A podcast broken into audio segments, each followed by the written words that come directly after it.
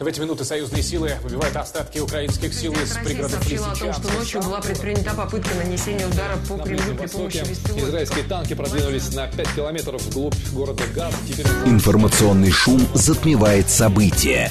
Времени разбираться нет. Мнения и факты перемешаны. Но не у них. «Умные парни» выходят в прямой эфир, чтобы многое нам объяснить. Интервью о самом важном с самыми опытными. Программа предназначена для слушателей старше 16 лет. «Умные парни». 15 часов 6 минут в столице. Радиостанция «Говорит Москва», 94,8. Микрофон Евгения Волгина. Мы продолжаем. Наш умный парень сегодня Карина Геворгян, политолог, востоковед. Здрасте, Карина Санна. Да, приветствую вас. Досматриваю последние уже новости, чтобы... говорить что-нибудь нетривиальное. А мы как раз об этом-то весь час и будем говорить. И все нетривиальное. Вперед, давайте. Координаты эфира. СМСки +7 925 888 8948. Телеграмм для сообщений «Говорит МСК-бот». Смотреть можно в YouTube-канале «Говорит Москва». Стрим там продолжается, поэтому, пожалуйста, подключайтесь. Много тем подготовили, но что-то мы с вами решили все-таки про палестино-израильский конфликт продолжить, потому что тем очень много, вводных становится все больше и больше. А вчерашние, вот из последних тем, что в Турции якобы встречались, значит, представители Хамаса с представителями Турции, несмотря на угрозы Израиля. Плюс информация, что в Иране там что-то убили полицейских много, плюс хакерская атака на заправке, плюс хуситы, которые обстреливают теперь... суда, следующие в Израиле, и от этого крупнейшие логистические компании отказываются через Суэцкий канал гнать свои грузы. Хуситов связывают с Ираном. Не все. Ну, не все. Там 10 это топ, а 4 отказываются. Но смысл в том, что, насколько я понимаю, все это именно в контексте конфликта между Хамасом и Израилем стоит рассматривать. Я правильно понимаю? Вот все то, что происходит. Ну, разумеется, это как бы такая точка приложения сил. Я сразу скажу, что то, что касается хуситов, на этом зарабатывает, в частности, британская старинная компания страховая Ллойд. Они уже сказали про свои... Всё, про увеличение цен. Да, конечно, естественно. Как только это происходит, это как с сомалийскими пиратами. Вот, сразу повышаются ставки страхования. Вот, очень выгодно... Израиль разоряется, израильские компании оплатить все равно надо, потому что доставка грузов необходима. Вот сейчас, насколько я знаю, Эмираты и Саудовская Аравия по альтернативному маршруту к Суэцкому каналу, то есть наземному, да, через Аравийский полуостров, там довольно длинный получается путь и довольно дорог, 2 дня. Насколько я знаю, но все равно через Суэцкий канал так или иначе, то есть перегружать, видимо, приходится, вот, а то ли нет. Я до конца даже не поняла, перегружают ли это на суда и проходят ли они Суэцкий канал. Может быть и нет, может быть... нет, я ошиблась, значит, да, все это проходит через Иорданию. Вот эти грузы, продовольствие, в том числе в Израиль, поставляется вот таким сухопутным путем, и это достаточно тоже дорого, потому что все равно эти грузы надо так или иначе страховать. Тащить куда-то, да. Да, поэтому, замечательно, страховые компании, особенно перестраховочные, очень хорошо зарабатывают. Вот. Но это у меня такое ощущение, что, знаете, перед концом все как бы воруют уже и пилят как подорванные. Думаете, форчика закрывается постепенно, конечно, что ли? Да, а конечно. Что будет? Ну, для Израиля мы тоже видим, что это полный цукцванг с тем, что растет недовольство общества, собственно, в Израиле, да. И этот эпизод с 3 расстрелянными заложниками, вышедшими с белым флагом. Голые. Расстрелянными Цахалом. Голыми, да, без оружия. Голые вышли, они без оружия. 2 убили сразу, 1 ранили, он пытался скрыться, а потом его в итоге то ли он сам умер, то ли его добили, что-то непонятное. Ну да, оказались заложники. И вот сейчас идут выступления, и довольно многочисленные, вот мне присылают видео, манифестации в Тель-Авиве и других городах Израиля. Сами они как-то не афишируют эту тему. Не, знаете, не утаишь. естественно, существуют телеграм-каналы. Просто, честно говоря, казалось, что... Так еще, извините, да. Жень, вот еще один момент. Удивительно, что на этом фоне у них там верховный главнокомандующий Нетаньяху, как бы то ни было, вот, а против него-то вовсю идет судебное следствие. Угу. И это тоже совершенно не отложено в долгий ящик.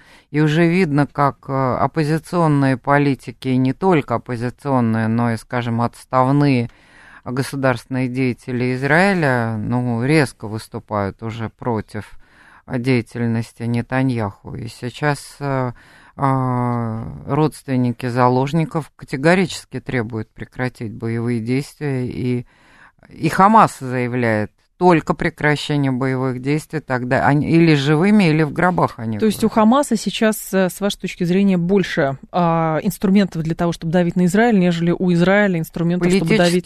Политических, несомненно. Политических, несомненно.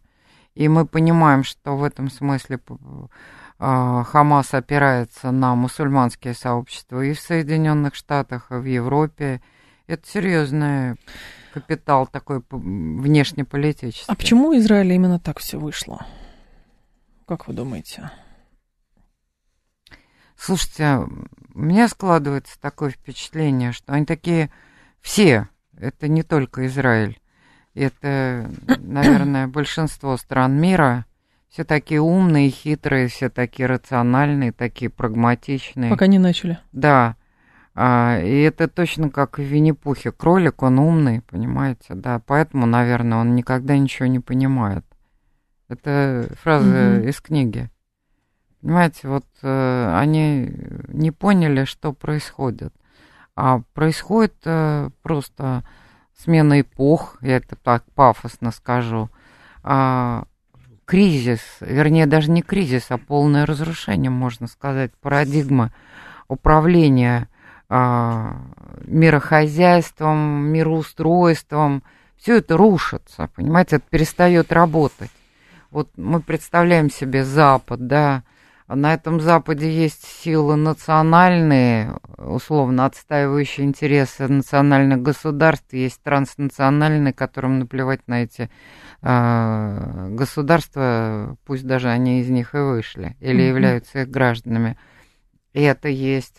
Плюс, соответственно, глобалистских, условно, центров, ну, как минимум два, если не считать Пекин как третий, ну, как минимум два, это Вашингтон и Лондон, вот, которые тоже между собой, понимаете, начинают делить уже эти схлопывающиеся активы.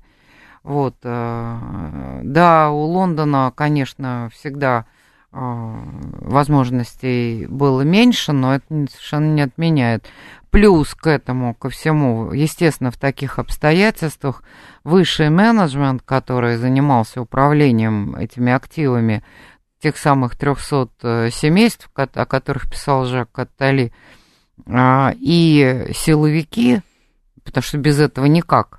Для того, чтобы управлять этими активами, нужен был высший менеджмент, и для удержания власти нужны были силовики. Угу. Ну, понятно, что именно в этой среде вызревает контрэлита, этой самой элите. То есть вот здесь и этот конфликт имеет место.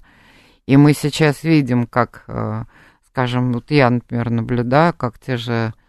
спецслужбы, не в последнюю очередь британские, даже скорее в первую, проявляют удивительно интересную активность, понимаете, в том числе на макрорегионе Ближнего и Среднего Востока, в Турции. А чтобы было что? То есть как бы поделить теперь сферу влияния, взять под контроль полностью, хотя, казалось бы, у них и был контроль. Знаете, может быть, я не историк, поэтому пусть меня извинят наши слушатели, но я помню, что Миша Зуев, Михаил Николаевич Зуев, мой друг-историк, он погиб в 2012 году, он мне рассказывал, что во время смуты, я имею в виду начало 17 века, да, в России, очень много погибло архивов, которых были документы, свидетельствующие о собственности. Это называется передел собственности. В таких случаях всегда происходит передел собственности. И кто смел, тот и съел, как говорится, понимаете? Это борьба за доступ к активам на следующем этапе. Вот, но как вы оцениваете сейчас все-таки тактику Израиля? Потому что, как кажется, ну, выезжать, во-первых, на том, чтобы там стремиться полностью дезавуировать ООН, заставлять Гутерреша уйти в отставку, обвинять Жень, всех... это тактика без стратегии. Вот, обвинять всех в антисемитизме. Деньги на ветер, как это самое. Да, и соответственно, ну, просто вот особенно очень хрестоматийная история была, когда призывали Израиль все-таки там пойти на какие-то переговоры и а счет на убитых детей, счет убитых детей шел там на 1000 уже, они что сделали? Вот эта делегация в Израиле в ООН, помните? Желтые звезды себе повесили и, соответственно, пошли туда. Это получается, понимаете, ну, простите, торговля вот памятью замученной в Освенциме бабушки, и все. Мы с вами, мало того, что не израильтянки, еще и не этнические еврейки. Это важно сейчас, потому что понятно, что существует общинное сознание. Это ни в коем случае не в осуждении, тем более наших сограждан еврейской национальности. Вот. Я просто говорю, что ну, как бы мы наиболее отвлечены, у нас нет этого общинного сознания, вот этой, у нас общечеловеческая боль, у нас нет вот этой общинной боли, понимаете, да, это некая разница, это нормально совершенно, естественно, каждый представитель своего этноса, боль его этноса отзывается в нем более глубоко, вот. Так вот, я хочу сказать, что с самого начала стратегии не было, они думали, что им удастся провести легкую операцию, а им было устроено... созданы условия, в которых они попали в чудовищный цугцванг, то есть каждый новый ход ухудшал их хуже, позиции, да. И это происходит и дальше. Выхода из этой ситуации нет. Понимаете, невольно вспоминаешь слова старика Киссинджера, недавно нас, этот мир покинувшего, в столетнем, надо сказать, прям возрасте, когда он 12...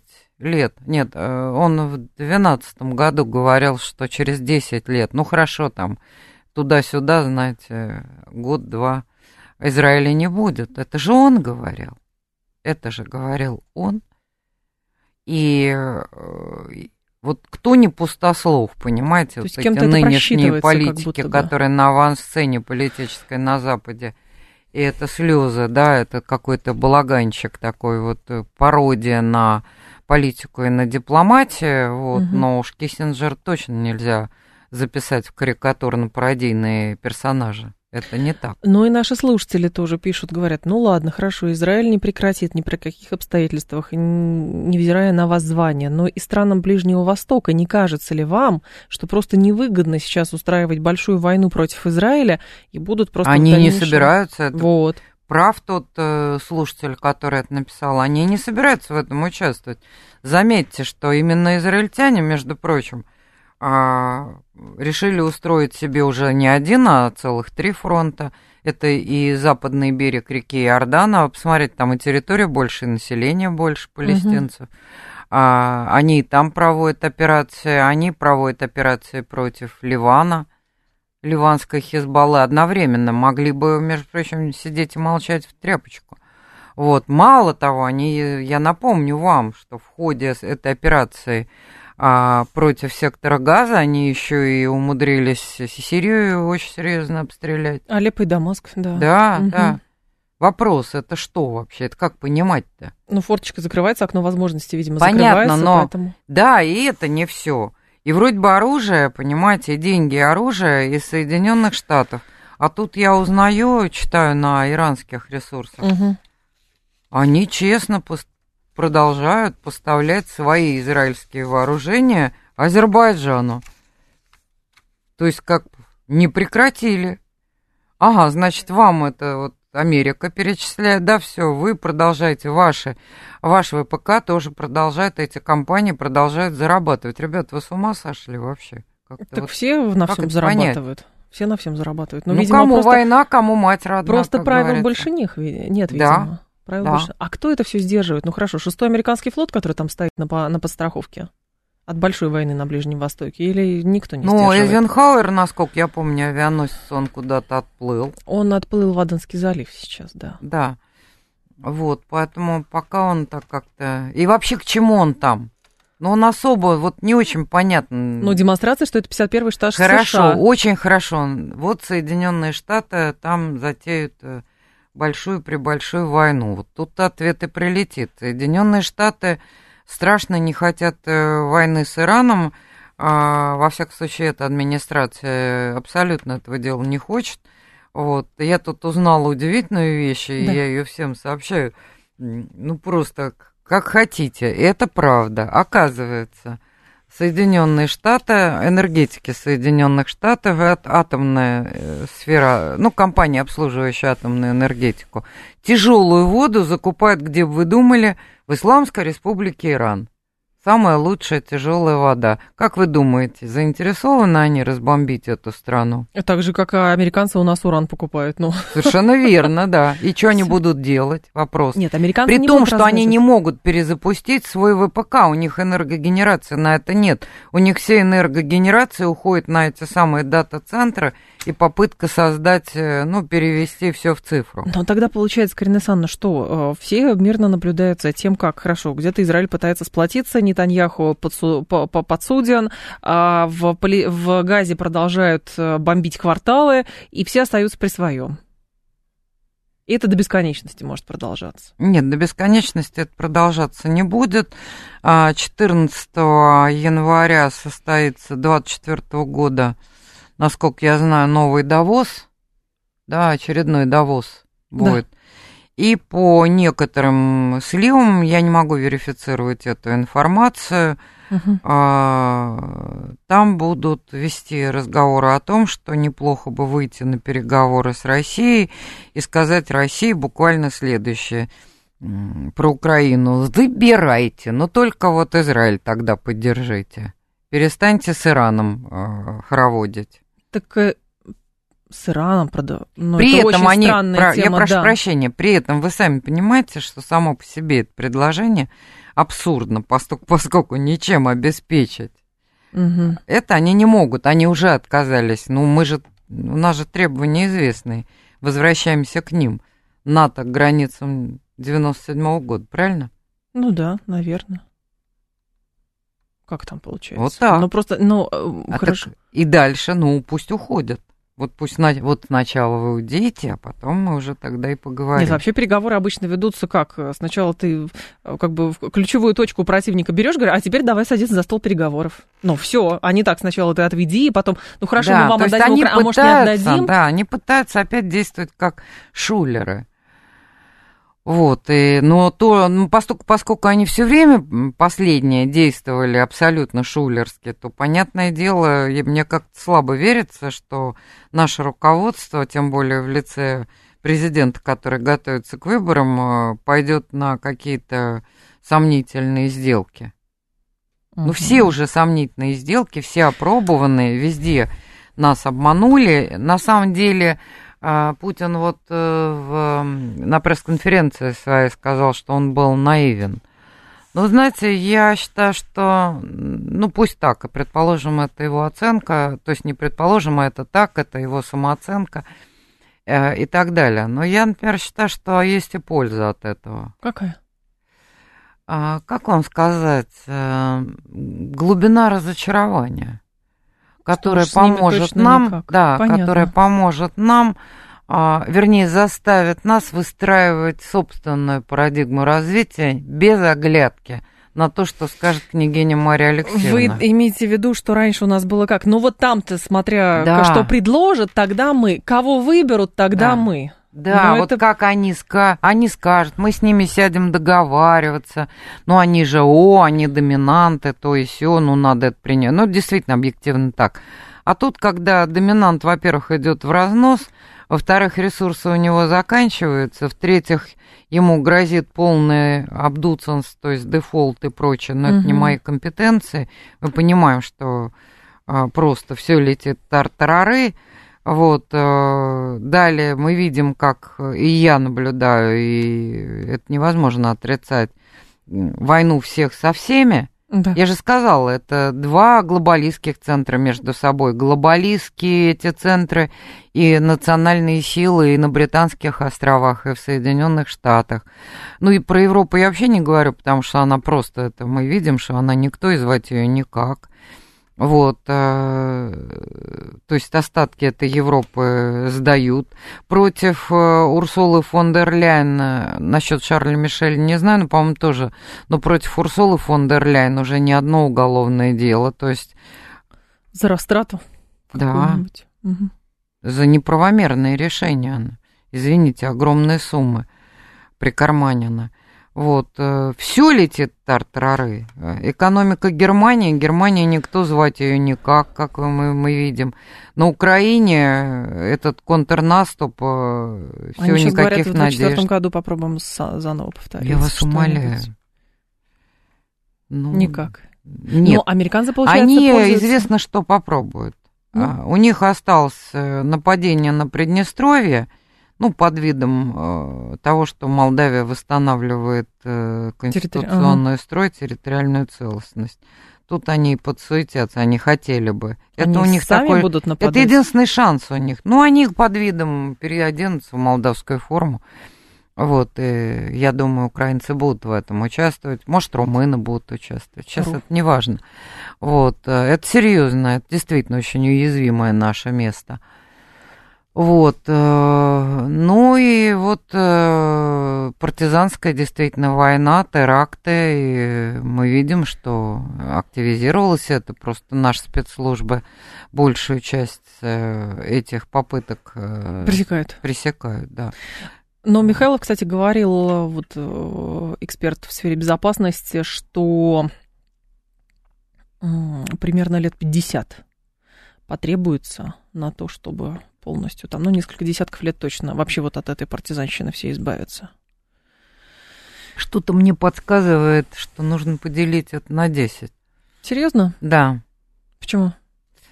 Потому что, с моей точки зрения, мы пока еще не видим, но вот эта усталость металла, она накапливается, это первое. А второе, расколдовать вот это превращенное в секту население Украины, это вот 3-5 лет.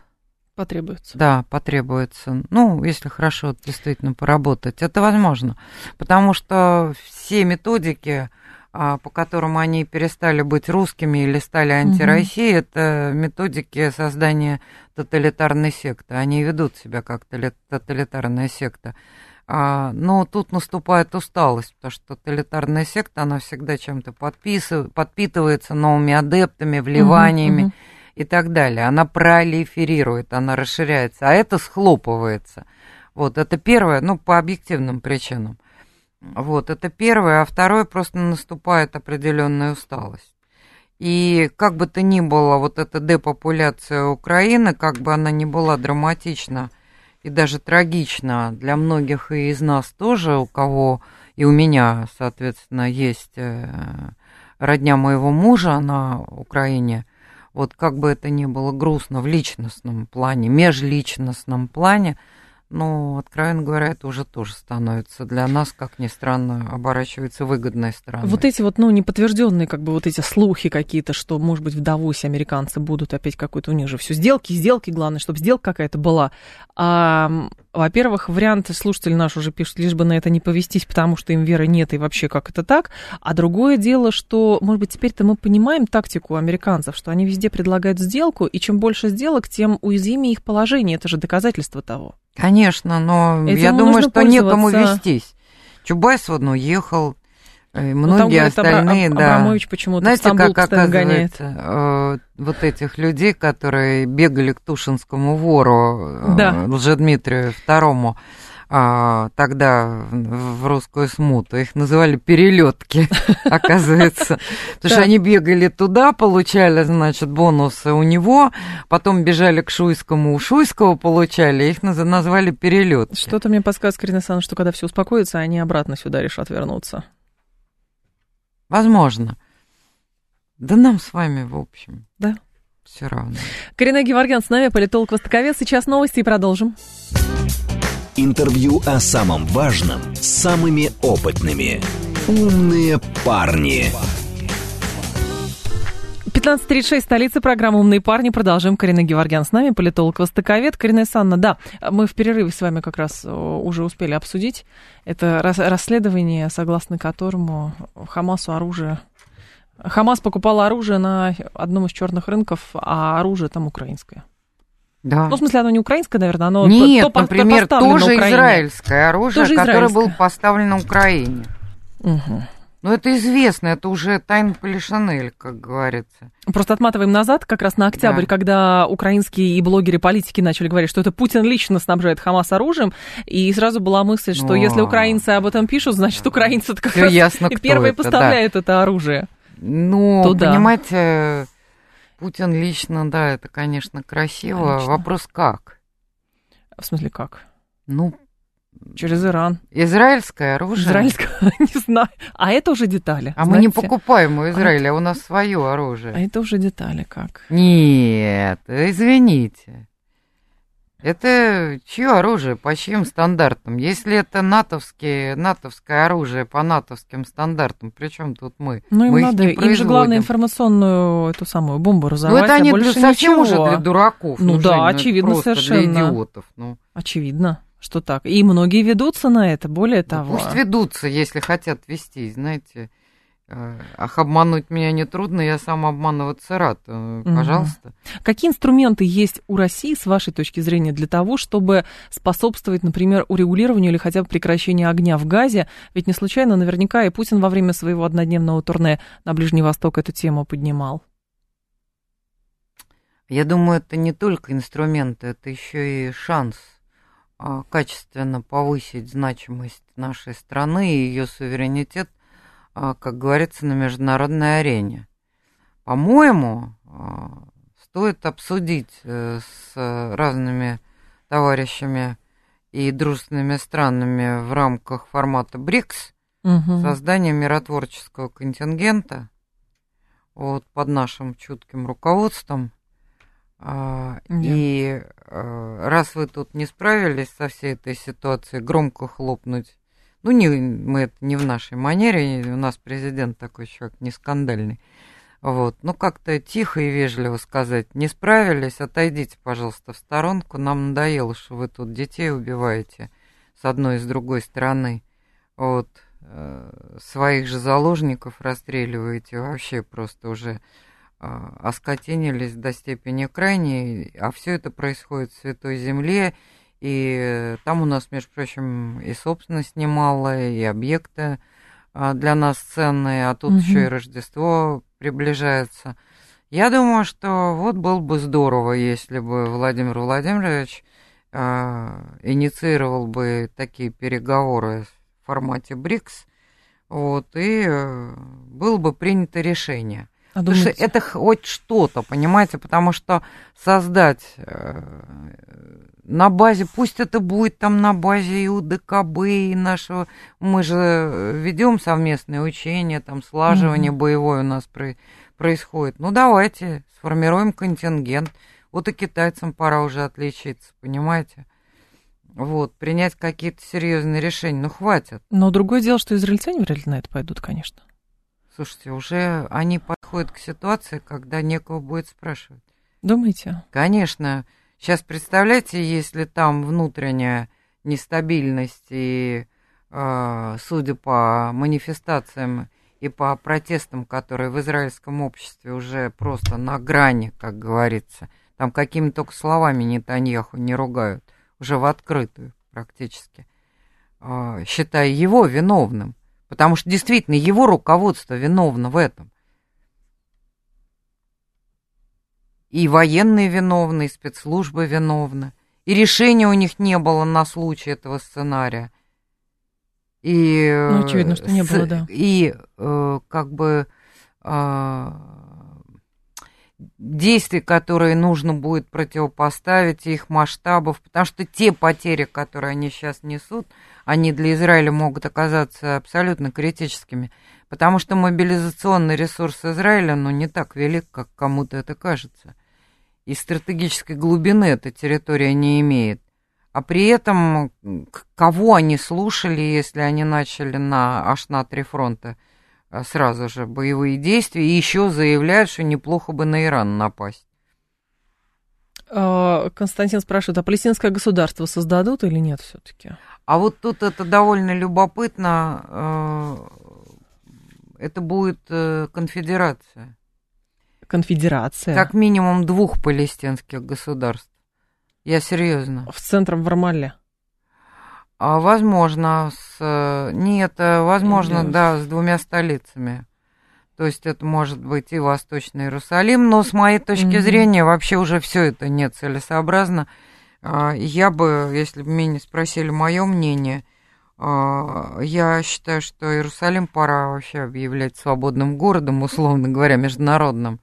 Ну, потому что хватит. Потому что все религии мировые практически, да, ну, кроме буддизма, святыни их находятся в этом месте. Ну, все уже надо объявить, что это просто достояние человечества, этот город, и все. Ну, кстати, это было бы объективно. Ну, вот достояние человечества. Но и тут... вот там туда и ввести, в конце концов, Карина вот этот контингент. А в чью казну деньги-то будут от верующих поступать? И вообще... Вот, это же тоже вопрос. Сразу встанешь, точно совершенно. Смотрите, верующие будут прибывать через аэропорты соответствующих стран. Угу. Вот, и все остальное это можно хорошо расписать и придумать. Остальное на содержание того самого контингента, который, в конце концов, жестко, но последовательно заставит этих людей примириться. Да они бы и готовы были бы уже. Потому что вот наше представление о том, что арабы ненавидят евреев, евреи ненавидят арабов, они... Это очень упрощенный подход. Ну, Израиль же практически замирился со всем Ближним Востоком. Ну, не в этом дело. Время. Не в этом дело. Просто исторически, скажем, ну, я напоминаю события Второй мировой войны. И я немало разговаривала с представителями государств Магриба, то есть Севера Африки, вот, и они мне рассказывали, как арабские соседи, то же самое было и в Палестине, спасали и скрывали евреев. Да, и теперь это многие вспоминают, говоря, а что происходит? Да, в результате что происходит? А что вы думаете, что же мы должны весь еврейский народ записать в каких-то Иванов, не помнящих вообще собственной истории? И палестинцев нельзя вот всех террористов добра, записывать. Как Мадлен Олбрайт, которую спасли сербы, она их потом радостно бомбила. Ну, не все же они такие, понимаете, отнюдь не все. Ну... И даже критическое меньшинство, просто нельзя этому меньшинству давать власть в руки, как выяснилось. Угу. Вот, поэтому там гораздо все интереснее. Но это и политический слом тогда тоже будет. Да. И простите, пожалуйста, а что вы думаете в Ливане, например, что не проживают евреи, проживают? Живут, конечно. Да. Конечно, живут. Самая старая синагога. Что в Иране не проживают евреи, проживают. 57 только я насчитала действующих синагог. А это куда девать? Ну, это тогда получается какая-то... Между прочим, иранское руководство и обвиняет Израиль в том, что вы террористы в отношении и собственного народа, еврейского народа, и палестинцев. Они их обвиняют и в том, и в другом. То есть все дело в правящей верхушке. Да, да, да, они говорят, это вы виноваты. Вы виноваты. Но правящая верхушка сама по себе тоже не, я думаю, что не готова будет уйти, хотя вопрос отставки Нетаньяху, это же просто, ну... Вопрос времени. Вопрос времени, абсолютно вопрос времени. И там, знаете, как в той поговорке, лучше на год раньше, чем на день позже. Вот примерно так, видимо, у него и получилось. А Эрдоган тут при чем? Ну, Эрдоган, как прибыль? И везде, ну, дорогая моя, Эрдоган, как и везде... учат как-то наварить на любой ситуации. Так. И я не обвиняю его, это может быть вполне грамотное политическое поведение. Мое уважение к нему известно. Вот. Ну вот он и с этой овцы хочет какую-то клок шерсти состричь. Но у него свои проблемы внутри страны. Он же поставляет грузы в Израиль. Вот, и все говорят, да-да, конечно, вы тут громко заявляете, какой вы сторонник Палестины, как вы сочувствуете палестинцам, вот, а на деле вы это самое втихую, значит, поддерживаете Израиль. Мы вам не верим. Это и разные арабские средства массовой информации это поставляют. И нечего тут изображать из себя такую обиженную, оскорбленную невинность, что вот тут мусульман оскорбляют, а вы на самом деле так Израилю вот, оказываете поддержку. Так вот поэтому, Карина Александровна, вся эта ситуация выглядит крайне странной и абсурдной, потому что такое ощущение, что этими жертвами, как с той, так и с другой стороны, просто заинтересованные стороны манкируют, обвиняя друг дружку, но при этом продолжают творить свои дела, которые там как бы только бизнес, ничего, Жень, ну ничего это такая личного. Русская поговорка, кому война, кому мать родна, понимаете? Никого не жалко. А у нас, вот, ну вы наверняка знаете, в Москве абсолютно адекватных этнических армян и этнических бывших кавказских татар и азербайджанцев. Абсолютно адекватных, которые не выцарапывают друг другу глаза, мило друг с другом разговаривают, а иногда вместе работают. И нередко, кстати, особенно выходцы оттуда, там... Азербайджанцы, депортированные из Армении, продолжают работать со своими друзьями из Армении, которые из экономических соображений Армению покинули. То же самое с бакинскими армянами, которые и так далее. И что, это помешало? То есть это как-то кому-то помогло? Ну, это вопрос. Нет, конечно. Нет. Все выгодно, чтобы воевали. Выгодно проводить депопуляцию в тех или иных регионах ключевых, а Кавказ – это один из ключевых регионов. Ну выгодно. Хорошо, а как иммунитет-то выработать здесь? Помните, мы в одном из эфиров с вами говорили, что если Российской Федерации удастся замирить весь пылающий юг, это будет настолько асимметричный ответ Западу, что у него просто никаких аргументов больше не осталось. А нам надо сначала самими собой, понимаете, помириться и понять, что ничего важнее суверенитета, целостности, взаимопомощи внутри нашего государства у нас нету. Иначе мы полетим в такой же тартарары, который, как я понимаю, весной вот выйдет на экраны фильм «Гражданская война в Америке». Трейлер я видела, ужас-ужас. Вот иначе мы туда же полетим.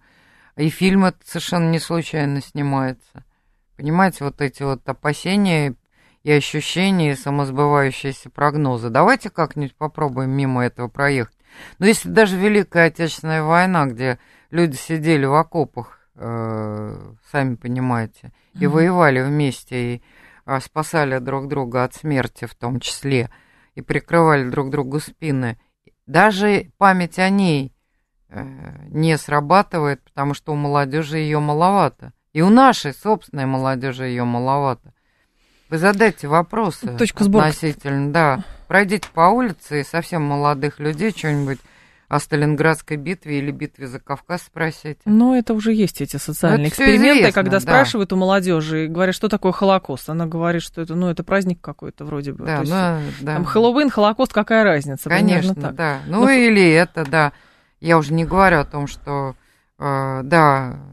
Убили в основном восточноевропейских евреев, а выплатили почему-то компенсации государству Израиль. Спрашивается, при чем? Это были наши евреи, вообще-то говоря. Это наш был народ. Точка сборки тогда. Советские граждане, между прочим, в основной массе. Точка сборки где, как вы думаете? Я считаю, что все, наверное, подходит к той... к тому моменту, когда все-таки нам придется проявить некую инициативу.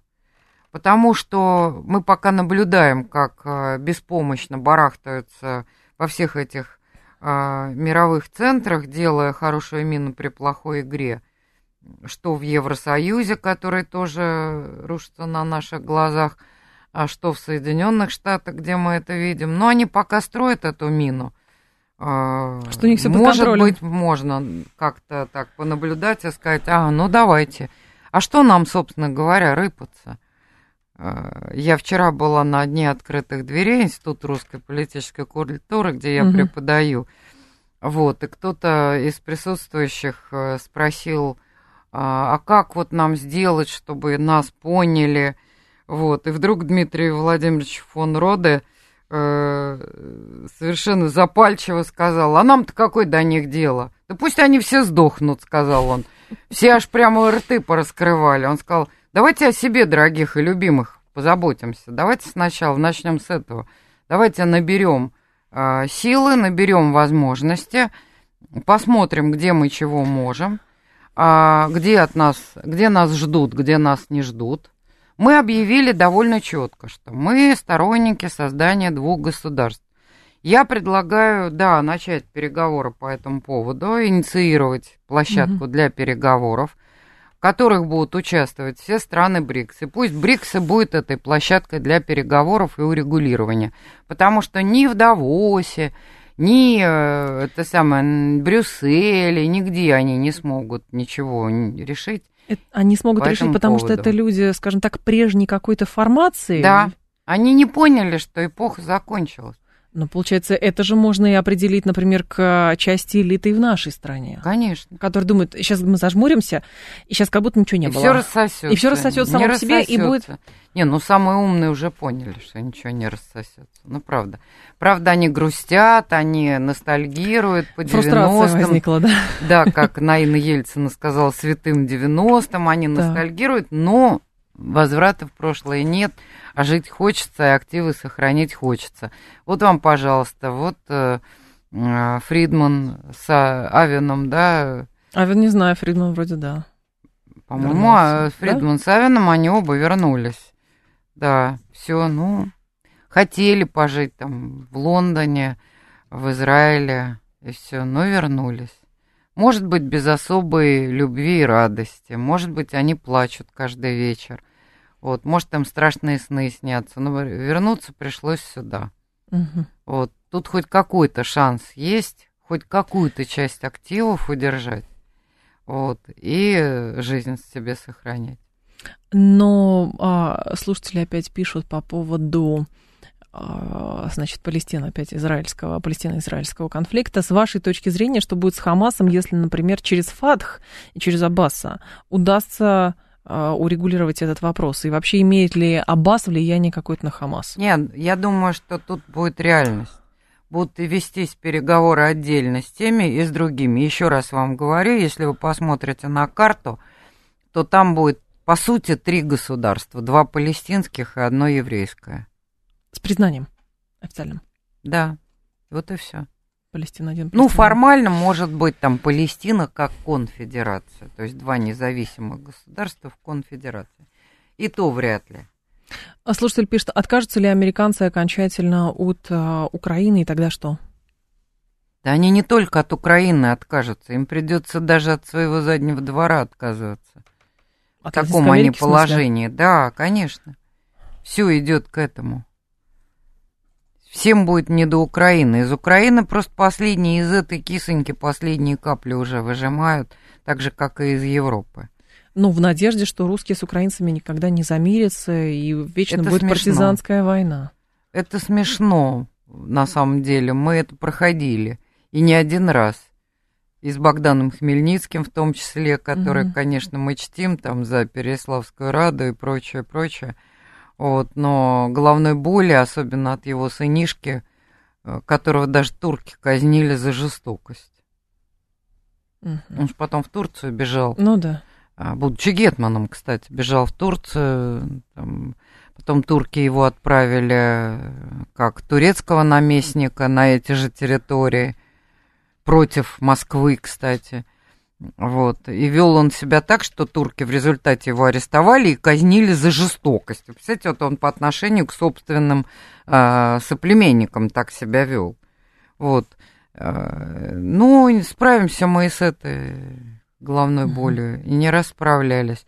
Понимаете, у нас все-таки вот в ядре русской цивилизации там такой алмаз, который образовался из пепла и угля,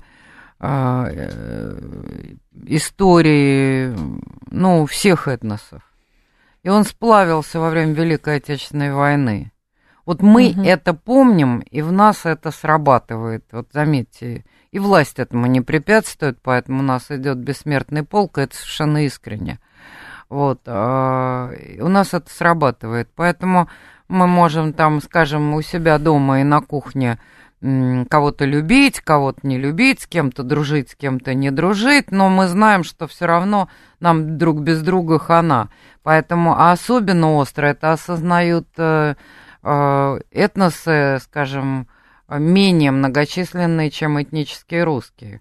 Отсюда эта вот активность такая, потому что, как сказала вчера моя приятельница, которая русская, там, с отголосками польской крови, но русская, да, вот в основном это русская этническая кровь, она говорит, мы тут посмотрели, тут Колмагуров, якут, фон Раде, он немец, Оздейский, да, Карина, армянка, Хазин по отцу еврей и так далее. И все русские патриоты, да, вот там русские люди. Я говорю, вы ехидничаете? Она говорит, нет.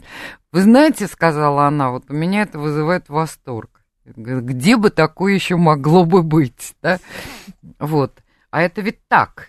Понимаете, вот можно шутить по этому поводу. Есть там русские люди, которые, может, и справедливо говорят, а почему? А я объясняю, это потому так, что вот представители менее численных этносов очень острее чувствуют опасность, особенно если они долго жили вот на границе. Вот откуда это идет. Слушатель говорит, Карина Санна, хорошо, тогда скажите, пожалуйста, а какие есть крайние рычаги у Соединенных Штатов? Ведь просто так они эти усы не отпустят и придумают какую-нибудь неприятную вещь, чтобы попытаться удержать влияние. Мне кажется, что я считаю, что их так называемое влияние доминирования – это уже декор. В старом свете наиболее активные. Я как раз вижу британские глобалистские силы, которые при помощи спецслужб, якобы подчиняющихся только королю, варят там свою кашу, совершенно не совпадающую с интересами и со вкусом народа, живущего на Британских островах, кстати. Тут надо тоже понимать, и многих даже британских политиков. Не случайно в британском парламенте сейчас идет очень серьезное разбирательство. Это какое такое оружие вы в Израиль-то поставляете? Да. Там же военно-транспортные самолеты регулярно с Кипра отправляются. Более того, база на Кипре усилена.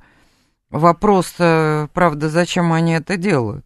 Но в русофильстве их тоже не уличить. Я не к этому они. Причем тут это? Нам не нужно никакое русофильство. Зачем нам... Мы же с вами не лукавые люди. Мы же русские люди, это не правда, лукавые. Это да. Правда. Вот. Мы верим только в личные отношения и в личное доверие. А дальше мы-то с вами... Почему наша цивилизация стольким переболела? Когда мы уже понимаем, что предавать друг друга... Это себе дороже, понимаете? Это ничем хорошим не оборачивается. Это оборачивается только кровью и потерями. Вот. Значит, вместе. Ну, хорошо, мы умеем работать вместе. Вот. У нас выработаны эти парадигмы взаимодействия. Вот. И не надо их там глазурью, каким-то елеем поливать. Ничего этого не надо, мы отлично с этим совсем справляемся. Карина Геворгян была с нами, политолог-востоковед. Карина Сан, спасибо, ждем снова. Спасибо. Далее информационный выпуск, потом Юрий Будкин. До завтра с вами прощаюсь, всем хорошего вечера.